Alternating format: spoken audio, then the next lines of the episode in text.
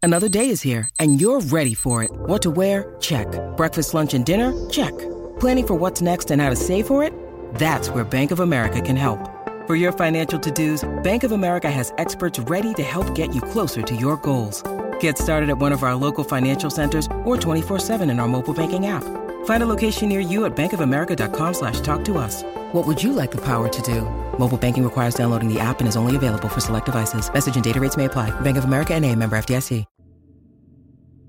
Item number 4840. Containment class.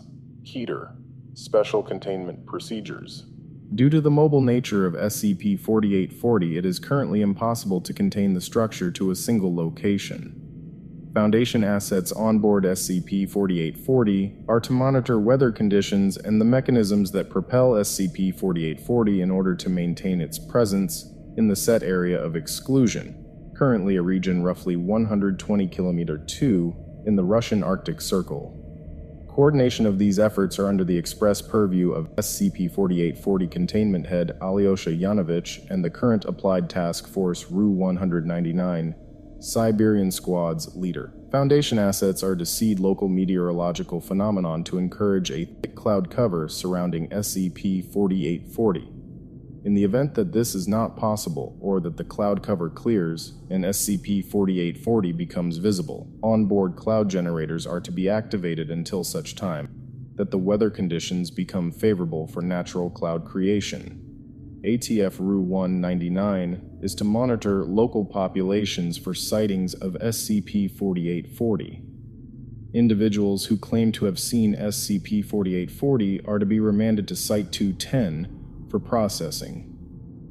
Containment teams are to monitor the SCP-4840-B entity for any signs of activity. To date, this entity has remained inert, due to information gathered from SCP-4840-A and its relation to other anomalous phenomena. This document has been classified Level 4/4840 with restrictions. Access to this document is limited to senior staff members assigned to SCP-2254, SCP-6666, SCP-6765, and SCP-4812. Due to potential interference by members of the Insurgency Reborn group of interest. Report pending. Access to this document is possible only through authorized terminals. Updated Containment Memorandum. Per Foundation Protocol 2513.99, the ongoing containment of SCP-4840 has been transferred to the jurisdiction of Project Paragon. All other extant containment procedures remain in place. Description: SCP-4840 is a large, roughly 5.45 kilometers in diameter, ancient abandoned city floating roughly 7.8 kilometers above an empty region in the Russian Arctic. Despite the height at which SCP-4840 rests, persons within the city's boundaries experience temperature and oxygen density like they would at sea level.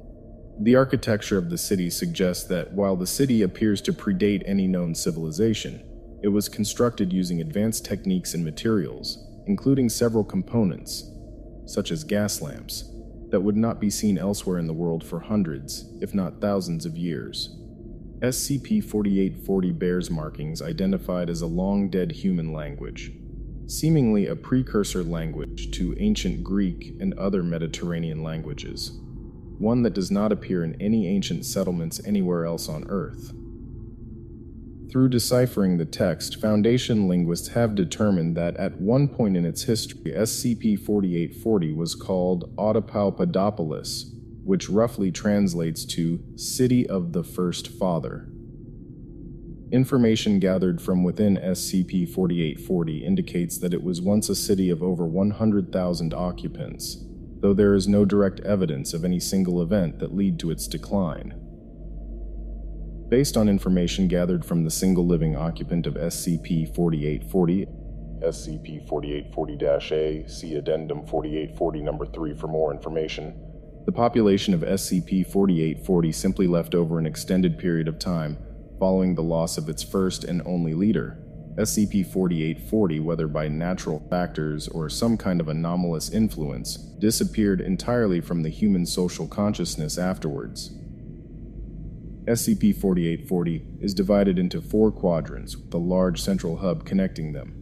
The quadrants appear to have been divided based on the craft of the population occupying them: blacksmiths and metallurgists, engineers and designers, farmers and bakers, and artisans and craftsmen.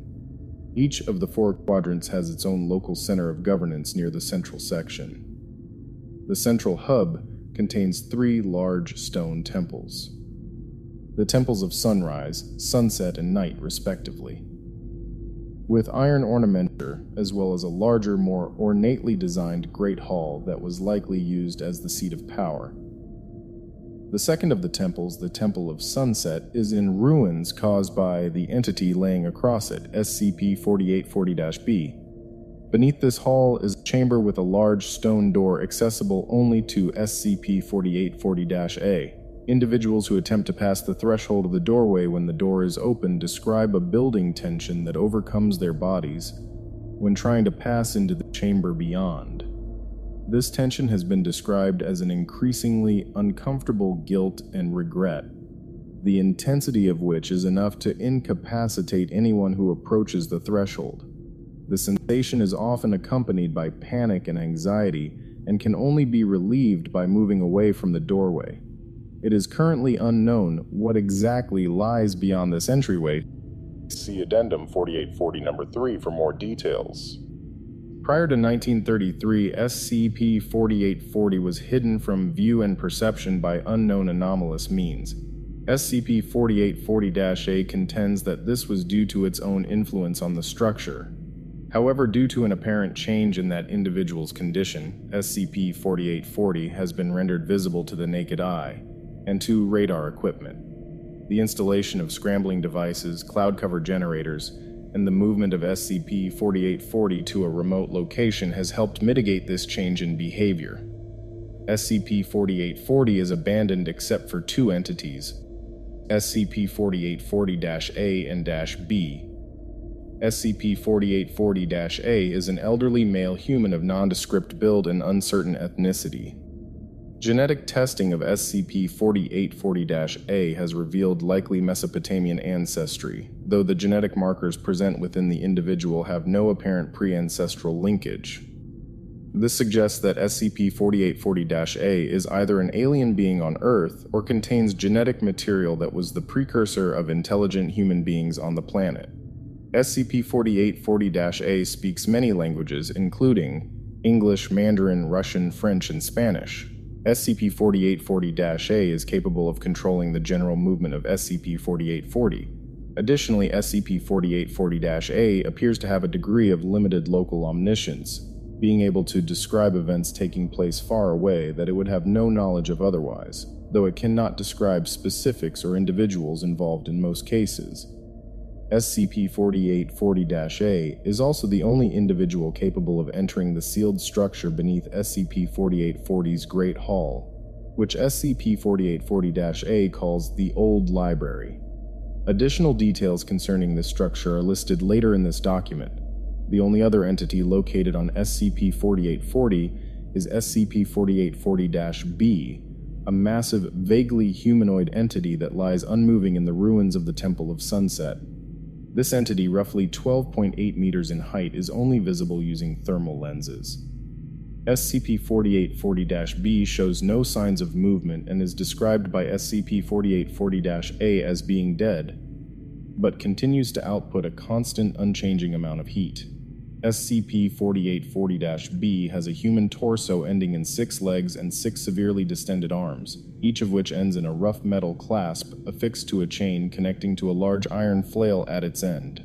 SCP-4840-B also bears markings consistent with those found on SCP-2254, which appear to be some kind of sign or sigil. This sigil bears many similarities to those discovered during excavation of other pre-antediluvian sites, specifically those concerning SCP, the Royal House of Apollyon. When you need mealtime inspiration, it's worth shopping Kroger, where you'll find over 30,000 mouthwatering choices that excite your inner foodie. And no matter what tasty choice you make, you'll enjoy our everyday low prices, plus extra ways to save, like digital coupons worth over $600 each week. You can also save up to $1 off per gallon at the pump with fuel points. More savings and more inspiring flavors make shopping Kroger worth it every time. Kroger, fresh for everyone. Fuel restrictions apply. Addendum 4840 Number 1. Discovery. SCP-4840 was first discovered by British airman Sir George Danson in September of 1933 while flying from London to Oslo. Due to the limitations of aircraft at the time, it would have been impossible for Danson to accurately describe SCP-4840 due to it being over 3 kilometers higher than he would have been flying, leading many to speculate that the city was much closer to the ground at that point, perhaps 4.5 to 5 kilometers. When reports of a flying city over the North Sea were made public, the Foundation and the Royal Conservatory for Public Perception were able to disseminate information contradictory to Danson's claims, instead alleging that he was drunk and hallucinating at altitude. First contact with SCP-4840 was made when a crew of Foundation researchers, led by Captain Francis Pike, approached SCP-4840 by hot air balloon. Upon arrival, they were met by SCP-4840-A. No official transcript of this conversation was ever recorded, but Pike described the event in his exploration journal, saying, "As we approached, we could see the whole of the city laid out before us. A marvel like Rome on a high hill. When we got closer, we saw the truth of it. The city had been abandoned for some time, and where the morning dew and sunshine turned the stone streets and towers to sparkle, the midday sun revealed its empty and decrepit state. Not entirely empty, however. When we landed, we were met by one man, perhaps 70 years of age or more, who welcomed us. The city, he calls Audapaupadopolis, I believe is the spelling, Audapaupadopolis by speech. He introduced himself as the city's steward and showed us to his chambers. We walked down the promenade, as wide and regal as any in London or elsewhere in Europe, and saw the richness of this place. Abandoned though it was, the finery of construction was unmatched in any city I have seen in my entire life. We passed by one structure, a temple made of orange and blue lacquered stone. That was a ruin. I asked the old man what had happened here, and he told me that answers would come in time. I had a strange and uncanny feeling looking at that place, but we pushed on towards the grand hall at the center of the city and dined there. It was a simple meal but hearty, and the old man expressed his appreciation for our visit. We explained briefly what the Foundation is, and he told us he already knew and had known for some time. He said that there are old secrets kept in the city that must be made safe. When the old man speaks, he speaks as a friend. I cannot place why. It is strange, I would tell you. I have known him my whole life. His presence feels as if he is a close companion whose company I have missed dearly. As the sun was setting on the day, he showed us to long since abandoned rooms we could rest in. They are splendid and clean, much larger than those the old man sleeps in." Addendum 4840 Number 2. Imagery and iconography within SCP-4840. While much of SCP-4840 bears markings and the standard symbology of the city of Audapaupadopolis, the exceptions to this theme are the 3 temples in the city center and the structure beneath the Grand Hall. Much of the imagery decorating these structures seems to refer to events from history, groups and persons of interest, and other anomalies. Temple of Sunrise. In the entryway to the main hall, 2 naked children stand at a tree line, seemingly nervously watching the horizon. A wolf and bear stand behind them, protectively. On the wall opposite this mural, a figure with a flaming sword is seen standing on a hill overlooking the trees. The main hall is decorated with 3 murals. On the far wall is a brilliant sunrise. SCP-4840 is visible in the foreground. Standing in front of the sunrise is a golden man and two others by his side, with a third set off from the rest. The man holds a long rod with a silver point and wears a shining crown. In the sky above them is a bronze dragon with green eyes. Words are written on the dragon's side reading, "They will know what is." On the eastern wall is a scene of a meeting in the great hall of Audapaupadopolis. The golden man from the largest mural stands at the foot of a throne, with the two other figures standing to each side of him. The third figure is absent in this image. Before the golden man is a king in crimson robes with a flaming crown, extending a hand of friendship. Beside him is a naked woman covered by a snake, a man made of metal, and a sorcerer in deep purple robes. Other figures stand nearby. On the western wall is the golden man sitting on the throne in the great hall. Above his head hovers an iron crown. It is inlaid with words of an unknown language and set with a shining white jewel. Behind the golden man are several large monolithic figures, one made of gears and steel, one made of flesh and blood, one made of ice and stone, one made of stars, and another made of eyes. A young woman with long, brilliant white hair hangs in the air before them, pointing south. The southern wall does not contain a mural, just the words, "For not the sea to swallow them and the long dark approach," printed in mosaic tile. Temple of Sunset. Like the Temple of Sunrise, the Temple of Sunset has a large entryway leading into the main hall of the temple. The entryway contains detailed drawings of cities and towns in and around SCP-4840, as well as a map of the city itself. SCP-4840 is depicted as having large walls and smaller towns and villages surrounding the exterior of the city. To the east is a river with another town on it, and farms stretching far to the north and south along the river. The words, "The Lands of Men," are emblazoned over the top of the mural on the side of the same bronze dragon as depicted in the Temple of Sunrise. A stylized arrow points to the southeast with the words, "Lands of the Blood Kings and Necromancers," written across it. Another arrow points west, with words reading, "The Far Strange West." The interior of the main hall is similar in structure to the Temple of Sunset. However, due to the fallen body of SCP-4840-B, much of the main hall has been destroyed. A single remaining mural is visible, as is the western edge of another. The remaining mural shows the golden man with the iron crown sitting atop a white horse. Legions of men and women with swords, bows, and axes stand behind him. To either side of him are two figures, likely the same figures from the murals in the Temple of Sunset. One of the figures holds a black sword and the other a green rod. The golden man holds a long silver lance in his right hand. Across from the golden man is a scene of gathering storm clouds and lightning, which grows more dramatic the closer it gets to the collapsed wall. At the corner of the wall are depictions of small humanoid figures, light green in coloration, with brilliantly colored clothing. The figures each have 6 eyes in 2 vertical columns. The remaining wall contains more of the small green figures, as well as something large and mottled gray behind them, though most of the wall containing the subject of that mural is collapsed. The ceiling of the structure appears to have been painted to match the night sky, though much of it is collapsed, and the remaining stars do not match any known constellations in the modern sky. Temple of Night. The Temple of Night is the smallest of the 3 temples, set on the far side of the central courtyard, across from the Grand Hall. It is only a single level, but covers much more area than the others.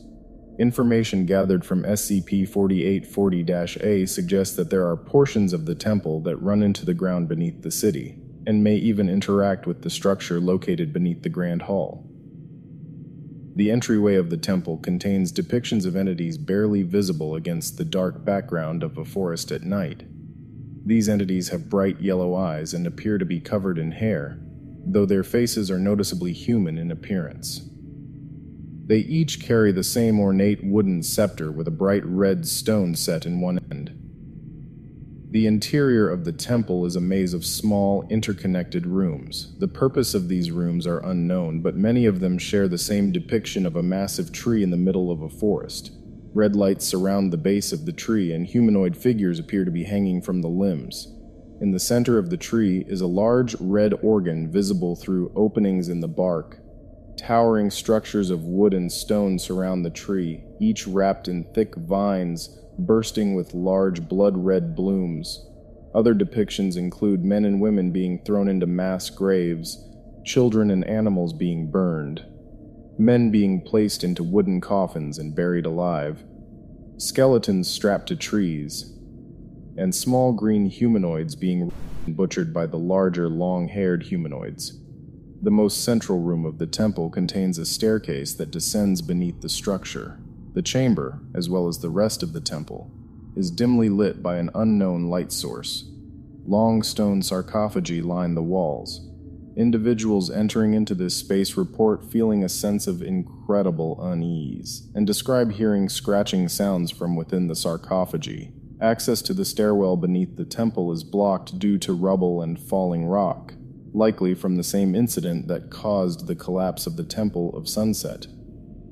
During investigation of the Temple of Night, one exploratory team reported finding a room with a door marked with the Foundation Focus seal, and upon opening it was able to enter what appeared to be an abandoned Foundation site identified as Site 0-0-0-0-0-0. Further explorations of the temple have been unable to locate this room. On several occasions, SCP-4840-A has mentioned that he is not the only person within SCP-4840, and that there is another in the Temple of Night. SCP-4840-A has seemed reluctant to say anything else about whoever this individual may be, and notably has never been seen entering the Temple of Night for any reason. Sealed Chamber. The Grand Hall of Audapaupadopolis bears much of the same iconography and imagery as the Temple of Sunrise. According to SCP-4840-A, the two structures were cut from the same stone, but the sealed chamber beneath it does not. The small antechamber containing the sealed door is featureless except for a depiction of two figures on the door itself. The figure on the left is composed of a single vertical shaft of ornately decorated gold and silver with a smooth white stone set in its center. The figure on the right is not a figure at all, instead being an inset of the same figure on the other door. The door on the left is made of white marble with bronze hinges and gold fixtures, while the door on the right is bound in rusted iron. When opened, individuals in the antechamber claim to be able to hear someone speaking with their own voice from somewhere beyond the door. SCP-4840-A has described the doorway as a passageway like any other, one between this place and somewhere else. Unlike others, it is old and its steps are well tread. The light of the world has long since left that place, and mortal men can no longer walk it. Addendum 4840 Number 3. Interview. The first recorded interview with SCP-4840-A was conducted in September of 1949 by Foundation researcher Dr. Val Ostrovich. In the years between SCP-4840's discovery and this interview, SCP-4840-A had answered questions sparingly, often seemingly cautious and uncertain around armed soldiers with guns. Dr. Ostrovich conversed with SCP-4840-A by herself, with only a recording device in the room. Marvelous, and you can use this to hear what I've said later. Yes, of course, listen. Tape cuts out briefly. Later, once we have time to review the recording. That way I don't have to spend all our time scratching notes, or bringing someone with me to do it. You're seekers of knowledge, aren't you? What do you mean? You remind me of my brother, I think. He was a scholar, maybe the greatest of our age.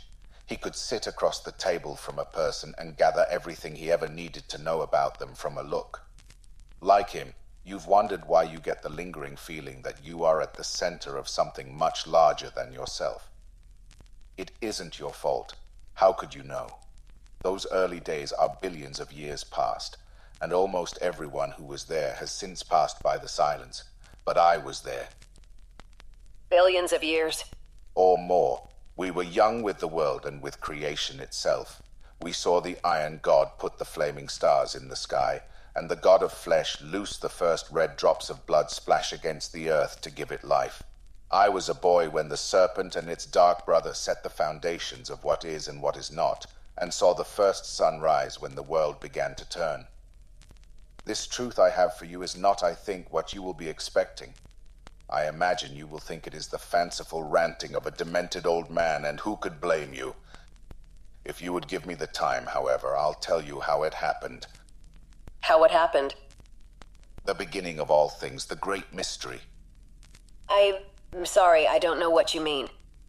No, you don't, nor would you. This place, this city, this is where we were born, this is where all that is, was, and ever will be was realized. You have questions about the city, I understand. You want to know the secrets it keeps, and you want to know about Lancelot. These answers lie within this story, if you would humor me. Go ahead. We were few then, in a world of infinite mystery. The haze of creation hung heavily over this planet for such a long time, but in that haze we learned many great truths. We studied and watched and learned for millions and millions of years. When we had learned what we could, we came here to this place and built this city, the city of Audapaupadopolis, the first city. Here, right here at this spot, this is where that which is came to be, is. That is what we called it. You have seen wonders beyond belief, I am sure, but there were only ever two true gods, is and is not. They are not beings, not ideas, they are truths. There are things that are, and things that aren't. When the work of is was completed, the remnant of that truth became the serpent, a being whose purpose is only to study that from whence it came, and learn those lost truths about itself. The other is not, was a shadow of is. The two cannot exist without each other. Is not encompasses is, it is the long nothing that stretches out beyond the world and further. Together, they are the truest knowledge there is. Everything that ever was or was not, all at once. When those truths were first realized, this world came into being. The serpent? God they worship in the Wanderer's Library? The very same. You see, there was an order then. There were monsters and demons, but they were the monsters and demons of this world. You have no doubt encountered many of them. Other worlds, those that run with and against our own, were kept apart and far away. We could dream of them, but never reach them. They were forever resigned to the minds and dreams of men. The strange folk in the West were the first to open their eyes upon the cosmos. They are not born from the earth like you or I. They were made from the last glittering fragments of Is, and they more than any other were attuned to the will of creation. They kept to the woodlands and wrote the first songs, and though we were a world apart, we heard them singing. We came next, my brothers and I, and the first men to see with their own eyes the world they had been born into. The mothers of the world cared for us in our infancy, the wolf, the bear, the sow, the lion. As we grew, we learned and gave ourselves names. We wandered the world, marveling at its mysteries and reveling in the life we had been given. There was no greater serenity than what we felt in those early days. Impossibly powerful women and men walked the streets of Audapaupadopolis then. Myself and my brothers, the man with eyes of wonder, the king with the scarlet cloak, the serpent and his brother, the dragons and lords of the sky, the envoy from Saturn, and so many others. The god of iron and the god of flesh took counsel in these halls, and the king of dreams kept his watch in the night. But the greatest of them all was the first king of men. He was called Asem, and he was golden and beautiful. With his hands he could build mountains, with his feet he could cross the wide plains, and with his voice he could call the sea to bear. His laughter was light and powerful, like the whisper of a thunderstorm on the horizon, and he carried a lance they say could kill gods. He saw with eyes that peered past the heavens, into the worlds beyond. We called him Asem because the word meant is, and we believed he was the joy of creation given form. But within him grew the first vice, envy. He looked to the skies and wished them to be his. Even while we built this city, the first and greatest city of man, he longed for more. His reach extended to creation itself, and he was the first to push past the order of the cosmos and take something from another world. It was a crown. He took it from another world, another existence, and declared himself the king of all that is. On this spot, the place where is had come to be realized, he built his seat of power. He was kind and beautiful still, but he desired evermore. He became paralyzed by this desire. incapable of thinking of anything more than the great cosmos that he demanded answer to his beck and call. You were right. This is a fanciful story. I warned you, do not fear. The answers you want are coming, all in good time. All right, continue. The first betrayal came from his sons. The middle son envied his father's crown and demanded it passed to him. He raised an army and savaged his father's lands, laying waste to the world of men by the sword and the torch. But he was struck down by Asem and locked in a stone tomb deep beneath the earth. The eldest son spoke passionately to the people of that world, calling upon sense and reason to demand his father pass the crown to him. The kingdom bent their knee to the eldest son and worshipped him as their god, but Asem cursed him to poison the land and his followers. He was exiled, forced to wander the desolate places of the world until the sun went down in the east. Finally, the last son came into his father's room while he slept and took the crown from his head. It was the greatest betrayal, for the father loved no living thing more than his youngest. The youngest son slipped away into the night as his father's kingdom fell into ruin, and as Asem turned the world into a smoking waste, we disappeared into the shadows, those few who followed the youngest son. We fled into the night for 1,000 years, hunted by Asem and his two eldest sons. They desired nothing more than the crown, and would turn the heavens and earth to find it. But it was hidden, kept away from them until they faded into legend and then into myth. When I finally stepped back into the light of day, the world had changed again. The fields were lush, the forests full, and the skies clear.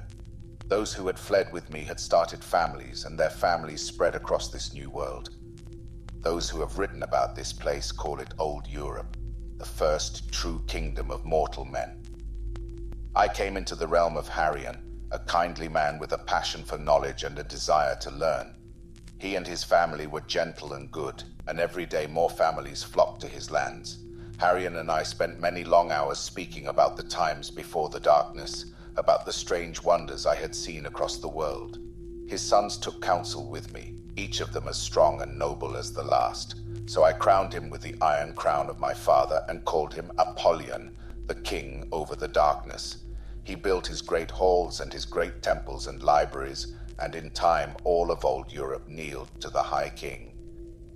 When Harion passed and his crown came to his son Uven, I took my leave and returned to the east, to this city, the city of my father and my brothers. For the first time in 10,000 years I could rest, and I did. When I awoke, the world had changed again. The bloodmancers of the East, the Daiva, and their mad king, Moros the Accursed, had taken up arms against the West and fought 1,000 bloody campaigns. The House of Apollyon, the house of my friend Harion, had taken to calling themselves the Sky Kings and were pillaging and conquering every settlement and minor lordship across the continent. In the West, rumors abounded that another race had come out of the dark forests in strength, one older even than men, and with weapons built from the trees and roots themselves. War had come to the world. These ruins, these are the ones you find and cannot explain. They are old, and their meaning has long since been lost, but these wars lay the foundation of the world to come. There have been, yes, ruins. Things in the dirt we could not explain. Old things. Things we assumed we would find answers for eventually. Is that right? Isn't that interesting? I hid myself in the ruined halls of my father, but it was not long before the Sky Kings found me. Zorus was his name, and he raised an army to march on Audapaupadopolis and demand I give him my father's lance. Even if I'd wanted to, I could not, though I did not want to, because the weapon had been lost with my father sometime during the dark age of the world.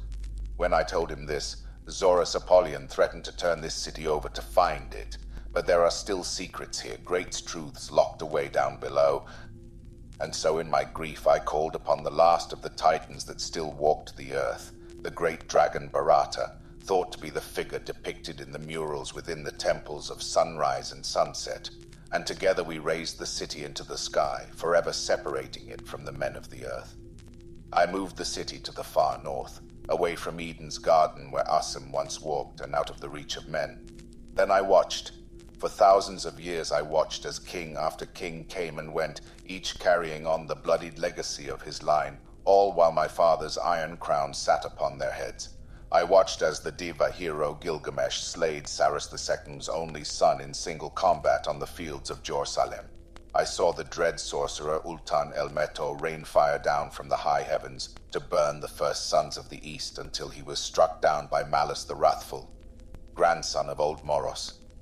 I watched Zorus Apollyon sail across the sea to meet with the king of the Night Children, and watched as she was buried alive to feed the heart of their horrible goddess tree. I watched and I waited, and the world turned. Then, when Cyrus the Athean crossed the sea to bring ruin to the last of the strange folk, and when his son Cyrus IX brought the great profanities of those people upon his kingdom when he buried their princess, I watched with a deep sadness as the kingdom of men faltered, and Cyrus suffered his four betrayals. His knights, their knees bent to foul gods, became monsters and beasts.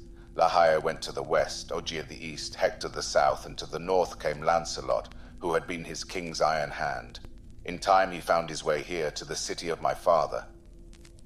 You mentioned that name before, Lancelot, from the tales of King Arthur? In time, the betrayals of the knights fell into legend and then into less than that. Eventually, all that remained were four names, and those names were adopted into other stories. There may have been a man who sat at the round table, but it was not this man. This man was the being they would come to call the demon Lancelot. That is the fell creature you saw there sprawled across the ruins of my brother's temple. Lancelot would have turned this city into a ruin, but the last of our allies came to Audapaupadopolis' defense. For weeks, the demon Lancelot fought the old dragon Barata, the sea lord Arcturus, the hero Beowulf, and Relivine, the last Diver King. These were the last of the great heroes, long since forgotten and passed out of memory. The battle cost them each their lives until only myself and the dragon remained. With his final gasp, Barata tore out Lancelot's fetid heart and cast his ruined form across the Temple of Sunset. With Barata gone, I was alone. All that remained were my brothers, roaming the earth in search of our father's crown. I suppose my father is out there somewhere as well, if he is not rotting in the heart of the earth. The crown is lost, swallowed whole, when the profane dark took Cyrus IX into its maw. The house of Apollyon was ended in a night, and when the last kingdom of old Europe was scattered, the children of the night crossed the seas in their long dreadships and took what they could from the world of men and carried it back to their dark halls on the edge of the world. Time passed, and now we are here. You have questions. You mentioned knights. What are they? They were nobles sworn to the house of Apollyon. La Hire was the first to bend his knee, and then Lancelot, Ogier, and reluctant Hector. They swore their lives to the king, but when the strange folk's curse came to them, their hearts were turned over. They took strange and grotesque shapes, the shapes of old fey gods, and for their betrayal they were called accursed by Cyrus IX. Lancelot was adept with a mace, so his arms were transformed and his mind was vacant save for a singular lust for wanton destruction. The sound he made as he was coming across the mountains was like a great legion of screaming pigs. You realize how ridiculous this all sounds? I do. I would distrust you if you believed me without reservation, but I have kept much of the old world hidden for these many long years. As my life has waned, so has my ability to keep it hidden. I can see La Hire moving unseen in the west, and noble Hector's slumber is troubled in the south. Lancelot has laid here dead these many years, and yet he does not grow cold. Why? They say that the profane adamant has been seen again in the skies, and that the profane adamant was who Lancelot prayed to for strength overwhelming. Something is moving here, something that has been lying dormant for many long eons, and so I require your aid. We were called immortal, and while I have lived an impossibly long time, I will not live forever. The strain of sustaining this city drains me, and a day will come when it must be passed to you, the sons and daughters of men. You will have to guard these secrets. You've mentioned that several times. Secrets. What secrets? Where? In the old library.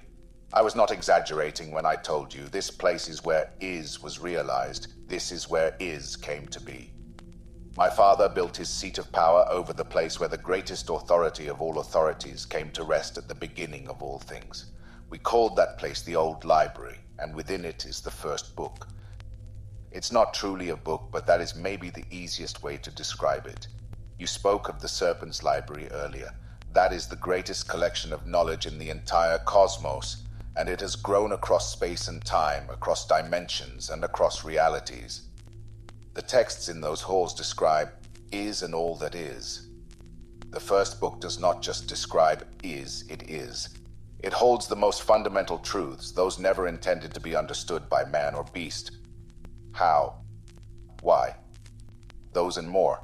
In truth, I have tried and failed to read that book and know those truths. I believed once that if I could right the wrongs of this world. But I was a confused child and knew nothing. I nearly lost myself once in the other book, and in it I grew old. The other book? There are two books in the old library, the first book and the other book. The other book is the book of is not. It too contains truths, truths of things that cannot be, truths that do not exist. Dark truths. Old truths. My sorcery protects the old library now, but a day will come when it finally fails. There are those who know what is here and would seek to find it. This is a lot of information.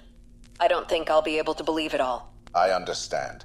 When Saris IX buried the last princess of the strange folk, she cursed them with three great profanities. Restrictor, adamant, and dark. Watch for these three. They are the last remnants of a cursed people, a people who fled from the children of the sun and their iron swords, and the children of the night and their dark dreams. When you see these terrors, remember what I have said here. They are ancient, from a time long before your history begins. Watch for them and see. Who are you? My name was Seth, brother to Cain and Abel, son of Adam El Asem, the first man. I'm sorry, No, it's all right. I was a boy when I gazed into the night sky of a young universe and asked my father for a star all my own. He reached out and pulled from me an iron crown, and that crown seeded the foulness that lingers in the hearts of men. It drove my father to madness, my brothers to butchery, and led to the ruination of our kingdom. Without that crown, Saris VIII might not have crossed the sea. Without the crown, Harion's lineage might have been able to fight off the children of the night when they came across the sea. There is no more hateful a thing, no greater abhorrence than that crown. It is the seed at the root of evil, and it was a gift to me. No, I was once Seth. I have lost my name. Addendum 4840 Number 4 Interview. The following interview was conducted by SCP Foundation Overseer 05-1. I'm sorry to keep you up so late, friend. Fret not. I know the world moves quickly outside of this place. An old man like me can stand to spare a few moments. How are you feeling? In truth, I am tired. I have been here for a long, long time. My youth is spent, and I am waning. The prayers I once spoke to bury the secrets of the past are little more than the murmur of a distant echo. I am nearing my end. I understand. We're preparing contingency plans for that inevitability. We want to be able to take as much of this off you as possible. We'll begin moving the city within the next few months. Our people are working on preparing its resting place as we speak. I am encouraged by this, thank you. You are not here to talk about this city, though, are you? I am not. Then speak your mind, my child. I want to know more about your father. By the time I came of age, my father was already a legend in the eyes of our people. They said he'd spent the lifetime of a man walking the young earth alone, working wonders and casting out the old horrors from his lands. He was said to have built Ord on Eden's Hill and lingered in the garden during the twilight of those early days when the stars were still bright in the sky. He met the first woman there in the garden. She was Lilith, the mother of nations. My father chose her first two sons to sit at his right and left hand. The firstborn sons and daughters of Ard were her children, but she left after some time and disappeared into the weird places of the world. Who was your mother? Her name was Eve, the daughter of Paradise. She was not born of Lilith or of the gods. She came wholly from my father, who cut a rib from his own chest and built my mother from it. I was their only child, and the effort of my birth weakened her terribly. She passed a short time later. I never truly knew her. What was your father like? Time, it does dull the senses terribly. Of my father, I remember little, but I do remember feelings. Being near him was like a summer's day, and his words were music. He was quiet. I was told he had not always been so, but the loss of my mother had darkened him. Still, when he laughed, it was a peal of bright thunder, and when he raged, it was a hurricane. What caused him to rage? I recall thrice when my father was angry. Once when he shattered the iron god Cain, his own father, for attempting to usurp him, and then, when my brother... What's that? I have told you about my brothers and how they rose in defiance to take my father's crown for their own. What I did not say... the fear of it grips me even now. It is perhaps the strongest memory I have of my father. I told you that my father locked away my brother Abel for his insolence. This was a lie. In truth, it was a mercy he gave him. On the plain below Eden's Hill, where Ord once overlooked, the sons and daughters of my brothers met in a grim struggle. They both lusted for the crown of my father and desired nothing else. Asem had long since barred them from the city, itself inhabited by only ghosts then, and myself. In the midst of that battle, there was a brief interlude in the fighting. Abel came out from his camp and offered peace to my brother Cain, an end to their fighting. But Cain was overcome with wickedness, and in that moment he took a stone from the earth and killed Abel. He broke his body beneath it, and in his madness declared himself rightful lord over the heavens and earth, and sole inheritor of his father's crown. Then he wept, and as he wept, he was filled with a terrible despair for the thing he had done. He brought my brother's body before the gate to Asim's city and called out for my father. He broke Cain's body, took the arms with which he had used to kill our brother and fed them to the wolves, and then placed a fell curse on his soul. He was damned then to ever walk the world, cursing the ground beneath him where he went, and to be cursed with a perfect memory, such that he would never forget the fear in Abel's eyes as he brought that stone down upon him. When my father brought Abel back from beyond death, he was changed. His spirit had been separated from his body, and when they were reunited, a truly terrible hatred filled the gaps between them. My father lamented what his son had become and put him in a stone crypt where he could hate forever. But I tell you this, even in his despair, my father was terrifying to behold. The very gods quaked at the sight of him in those hours, as did I. What happened to your father? I wish I could say. After Abel was killed, I knew that there would be other brothers who might kill their own for a chance at my father's crown. So I stole it and fled. My children came with me, and we hid like insects. This was the third time I felt the rage of my father, a rage from which there was no escape. It was a heat, an inferno that came from him like a storm and drove those few who remained away from Eden's Hill.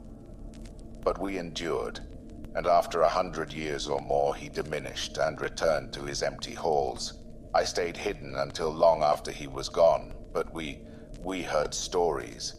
Stories of dark multitudes on long ships, of a dancing king under a red star and my father standing alone against them. It was not until later that I learned of the Nightwalkers and their fairy masters. I would not have believed it, that any power existed in this world that could undo Adam El Asem, and yet he is... gone. You hesitated. It is nothing. There was a time in ages past where I would dream about hearing my father's voice crying out from the very foundations of the world, but those days have passed. What little remains of my father's legacy is a shadow, passing before the dawn. I see. We know where your father is. It is not a lie, I swear it. It is impossible, he was broken. Aye, that he was. But we have found him all the same. I came to you today, Seth, because I need your help. There are those in this world who would call us their enemy, who find our task abhorrent in some way or another. One of them is a man who once called me friend, but now he... Well, never mind it. He knows about your father and where he is. It is possible he knows even more than that. I am afraid of his intentions and what he is capable of. I need your help. I will give it, so much that I have left to give. Yes, I will help you. Good. Once we have moved this city to the designated place, I will send for you. We will need to speak, the four of us, about what we should do with what we found. Four of us? You mean your brothers, Seth. You've all been alone for too long, and we're going to need all of you.